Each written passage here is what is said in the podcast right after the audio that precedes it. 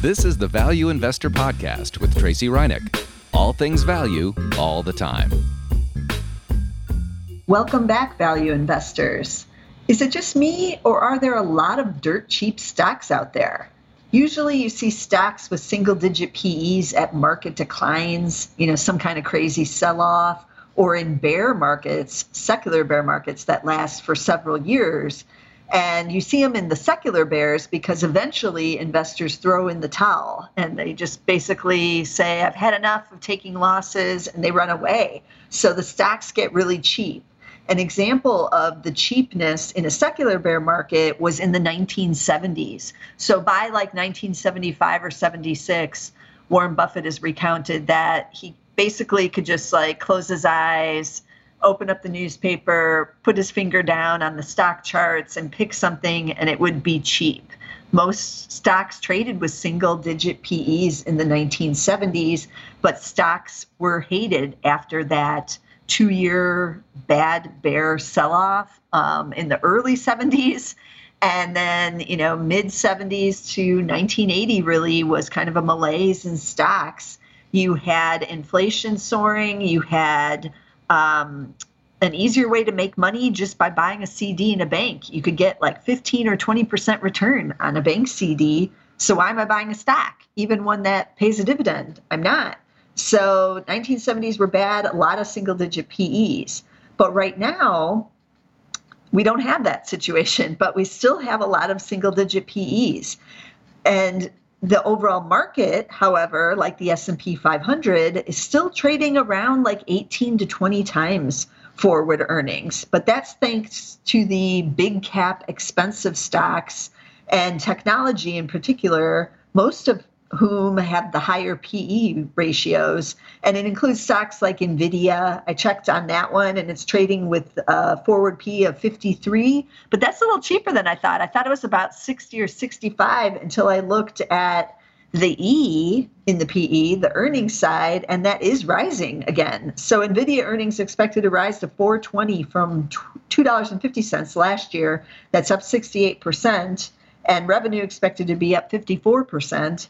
So, you know, even a stock like Nvidia that's at new all-time highs, that's been running for over the past year in this huge rally, is still somewhat, for Nvidia at least, affordable with a P E of fifty-three. So the key really to this market right now is the record earnings. So we keep seeing the E rising, even though the stocks are also rallying.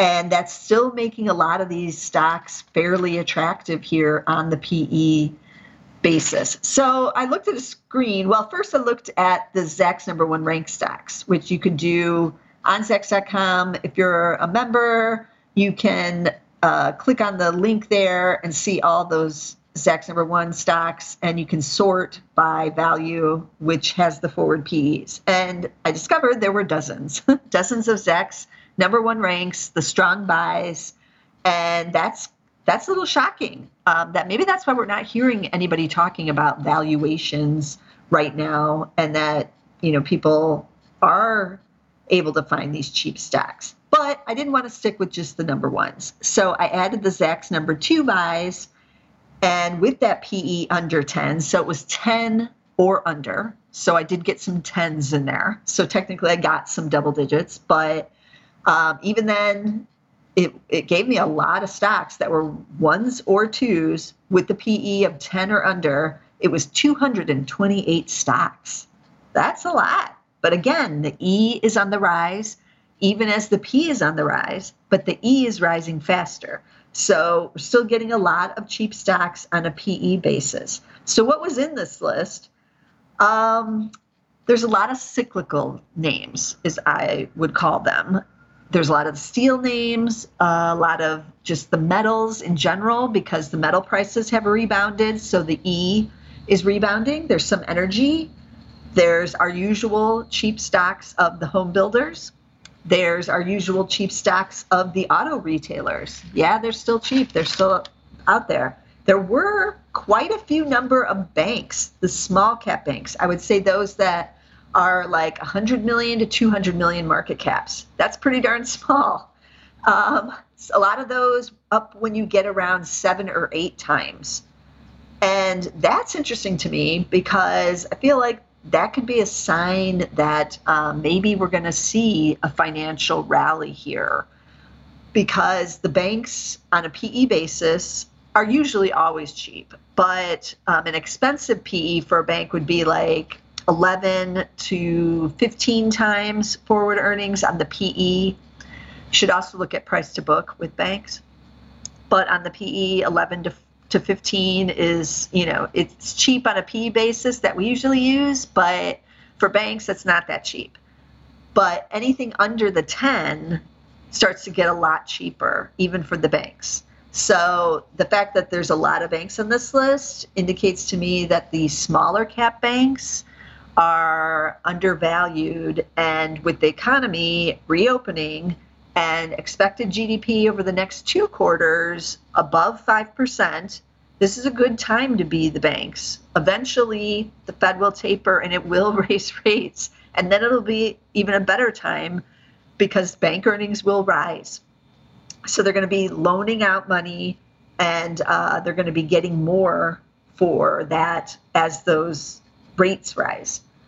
So keep the banks in mind. I'm not, um, I'm, well, maybe I might talk about one of them today, uh, just to give you some background also on what's happening with some of the bigger banks. But look at, look at some of those kind of smaller community banks and see what's going on with some of those. But I feel like that the sign that so many are cheap finally on a P E basis even um, is, you know, telling us a lot about where we're going to find the value and the next area that we could see the rally.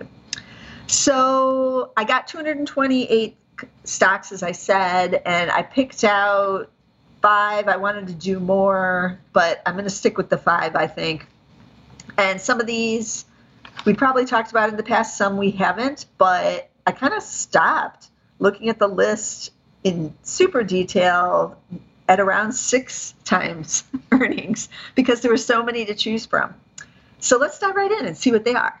Okay, the first one is an energy stock. And I didn't go, by the way, with the cheapest ones on this list. There were some that were trading at three, well, one, two, and three times.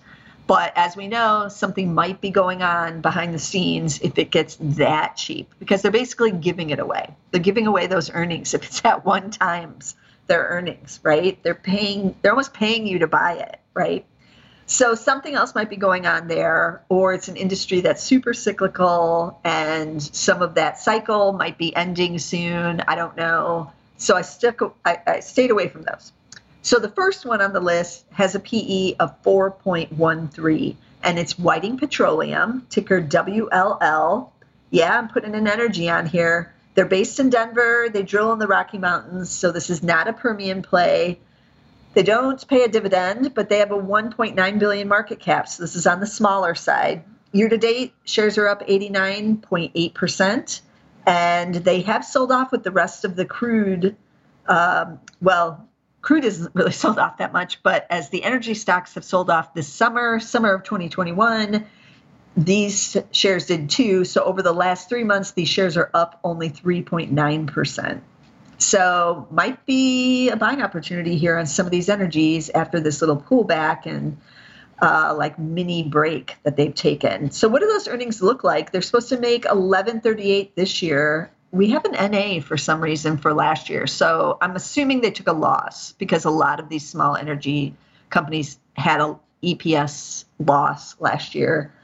And next year expected to make eleven thirty-one. So down just seven cents, and that will change. So for all those who are thinking peak oil, this is peak earnings for oil, maybe not.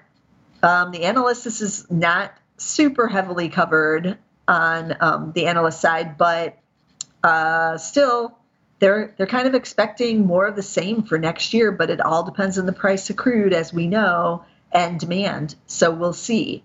So the first one, Whiting Petroleum, W L L, with a P E of just four point one. Second one is one of the home builders. Several did show up on the screen, as always. M I Homes is the ticker. M H O is this one. P E of just four point six.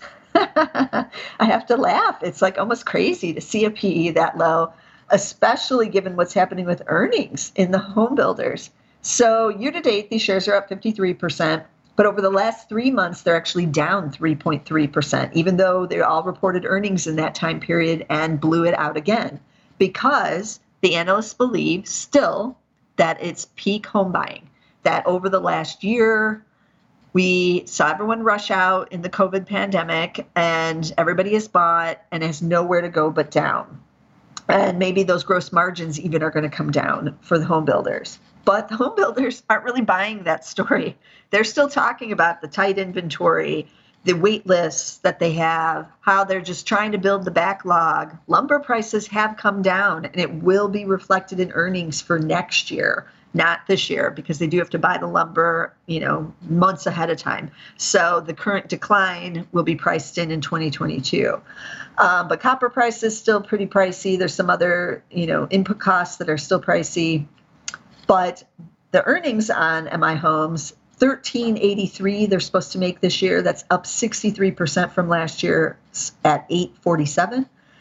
But next year, up another eight percent at fourteen ninety-four. So the analysts on M I Homes, even if they believe it's peak, are telling us it's not totally peak yet. Next year may still be better. But the street isn't really buying it, so the shares are dirt cheap. This is not a value trap. None of the home builders are value traps here. Um, but we will see over the next, you know, six months and heading into what will be next year's spring home buying season, what what will develop in the home market. Uh, the street is, is a little bearish, but maybe we shouldn't be. That's M I Homes, M H O is the ticker. Um, okay, then we are going to do an auto retailer. This time I chose Group one Auto, G P I, even though many of them were on the list. I think this is the cheapest one that I saw. P E is just five point four. Now, I always say that Penske is one of the few that has retail locations overseas, but I was wrong. I forgot that Group one is also in the U K, and they're in Brazil. So U S, U K, and Brazil for Group one, but they do not have the logistics like Penske, which is P A G is the ticker there. They're cheap too, around six times. So Group one, even cheaper. Shares are up uh, year-to-date seventy percent. Still got that low P E though. And why is that? Because the earnings are soaring. So twenty twenty-one earnings expected to be thirty dollars and eighty-five cents, thirty dollars and eighty-five cents. Last year they made eighteen oh six, so almost a doubling. But twenty twenty-two, analysts a little pessimistic, just like with housing, that peak auto will be done. Everyone will have bought whatever they need to buy. And they expected to decline to twenty-four eighty. That's a decline of about twenty percent. So a little bit of a value trappiness there. But given the huge rebound, still a, a solid story. If you're looking at just even over twenty twenty earnings, that twenty-four eighty is still very elevated. Year to date, these shares are up twenty-six percent, even though over the last year, up uh, ninety-one percent. Did I say they were up seventy? No, they're up ninety-one percent over the last year. The up seventy percent is the earnings. That's what's up seventy percent. So the chart looks a little choppy if you look at it over the last couple of months, because again, everybody kind of thinks this trade is done. That same is true with Penske, Lithia, um, all of them. Can't think of the other ones, uh, Asbury. So is it done?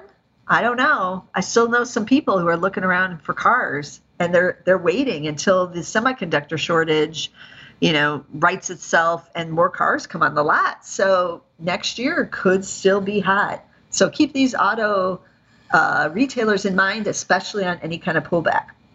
Then I am going to talk about one of the banks. So this is a slightly larger bank. It's headquartered in Michigan. It's called Flagstar. F B C is the ticker. F is in Frank, B is in boy, C is in cat. Has a market cap of two point six billion dollars. So it's not it's not one of the big boys. It's not a Wells Fargo or Bank of America, but they're in Michigan as a regional bank. And they have this interesting national mortgage lending business, one of the largest in the country, actually. And as we know, with everybody home buying, that soared last year.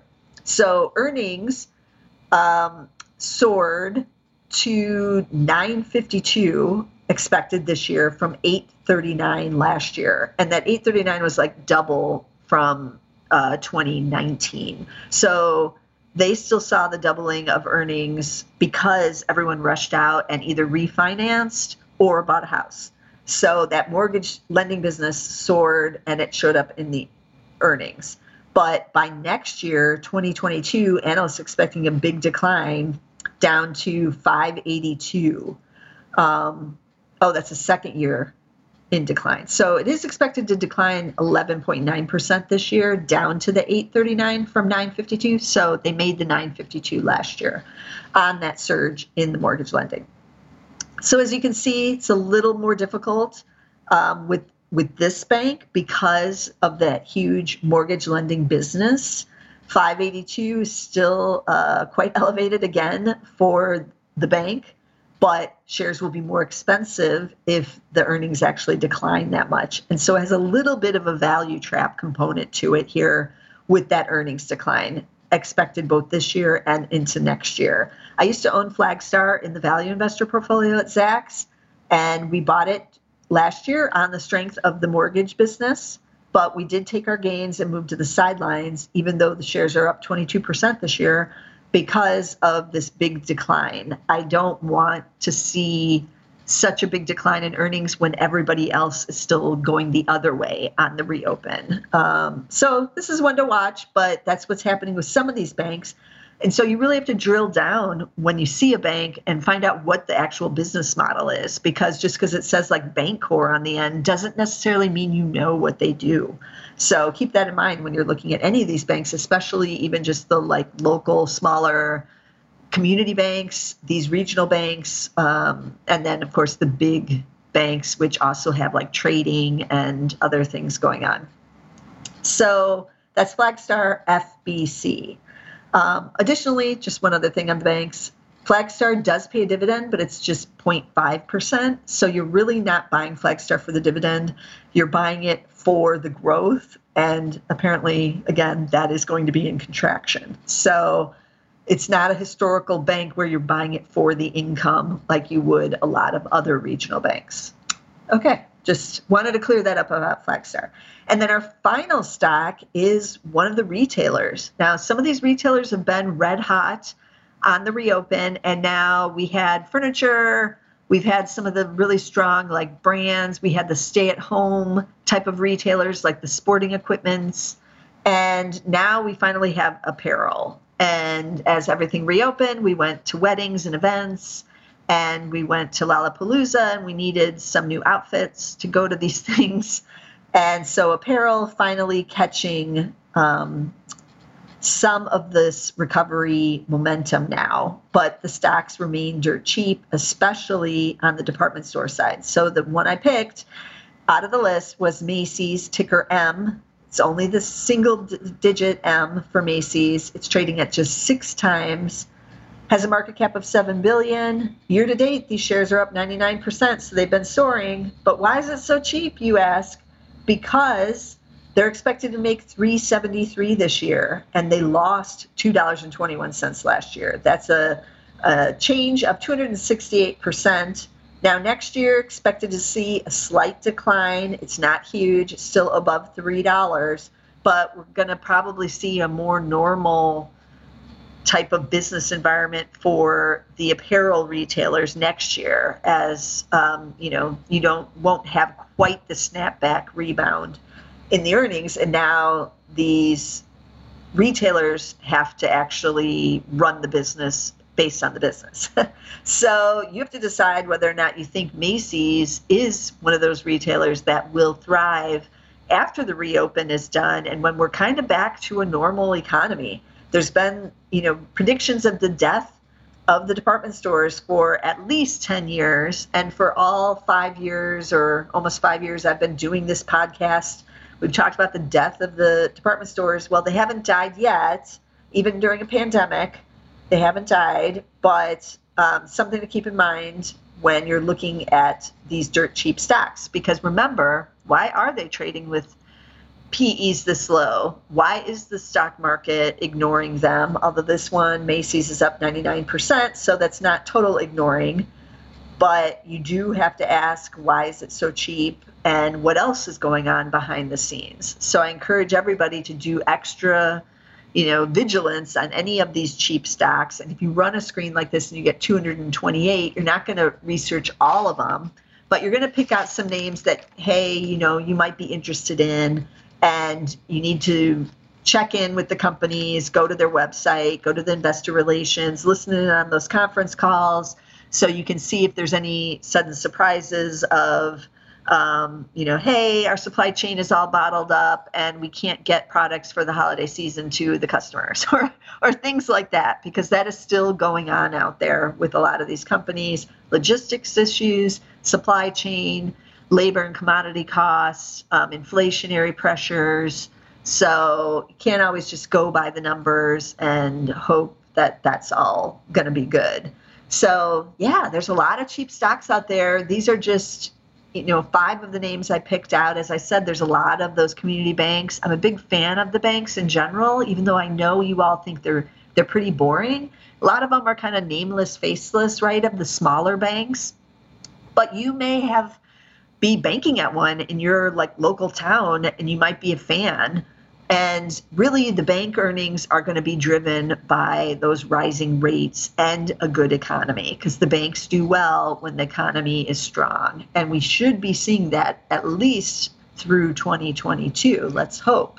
So yeah, keep the banks on your radar. There are also E T Fs where you can invest in a basket of them. There is one that's a community bank E T F. Can't remember the ticker off the top of my head, but you can Google it, look it up. I've talked about it on prior podcasts. I might have to do a banking podcast soon, right? It sounds like I do.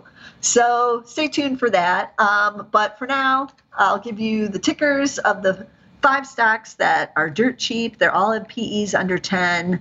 Few have a little bit of value trap things, but the analysts might be getting it wrong on some of these, right? It might not be peak earnings. So the first one was Whiting Petroleum. Doesn't look like peak earnings on the energy side yet. They're still seeing energy, um, nat gas, and oil at elevated levels here, and that means strong earnings for the energy companies. So Whiting, W L L. Then we had M I Homes, one of the home builders. That doesn't seem to peak either. Um, earnings expected to be up another eight percent next year. M I Homes, M H O. Then we had Group one Automotive. G P I is the ticker. Everybody thinks it's over for the auto retailers, but I'm not so certain. I, I still don't have a car, and maybe I might want to buy one next year. So uh, Group one Auto, G P I. Then we had Flagstar. That is a regular Michigan regional bank, but it's got that big national mortgage lending. So that's why it's cheap, because, again, like the home builders, are we done buying houses and refinancing? I don't know. So the P E, five point nine on Flagstar, F B C. And then we rounded up with Macy's. Retail is still strong, especially apparel. A lot of them are cheap. Take a look at some of the department stores, some of the niche retailers that are on the clothing side, because that area has seen a big rebound, um, both in the U S and globally, actually. So don't miss out on some of those. Macy's is the one in today's podcast, ticker M. But we'll be talking about all of these Uh, goings-on on the value side, because, as I said, there's dozens of value stocks right now. It's pretty exciting to see these P Es down there at five or six times, even if a couple of them are kind of value trappy. Still, it's nice to see dirt cheap stocks. That's what I like to see. I like to see those low P Es, price-to-sales ratios. Not everything is expensive right now. So be sure to subscribe to Get the Value Investor Podcast. I'm going to be covering the banks coming up soon. I just decided I'm going to do another episode on that. And we have to look into what Warren Buffett was buying in Berkshire Hathaway. They released the thirteen F and nobody really cared. So I want to know why. Did they buy anything new, sell anything new? It sounds like they really didn't. Maybe that's why nobody cared. But we need to check in because uh, obviously Berkshire Hathaway, all things value going on over there. So you can get us on Spotify. You can get us on Amazon Music. We're on Apple Podcasts. And you can also get us with the Zacks Market Edge, two shows for one on SoundCloud. But be sure to listen somewhere you get your podcasts. And I'll be back again next week with some more value stocks. This material is being provided for informational purposes only, and nothing herein constitutes investment, legal, accounting, or tax advice, or a recommendation to buy, sell, or hold a security. Do not act or rely upon the information and advice given in this podcast without seeking the services of competent and professional legal, tax, or accounting counsel. Publication and distribution of this podcast is not intended to create, and the information contained herein does not constitute an attorney-client relationship. No recommendation or advice is being given as to whether any investment or strategy is suitable for a particular investor. It should not be assumed that any investments in securities, companies, sectors, or markets identified and described were or will be profitable. All information is current as of the date herein and is subject to change without notice. Any views or opinions expressed may not reflect those of Zacks Investment Research as a whole.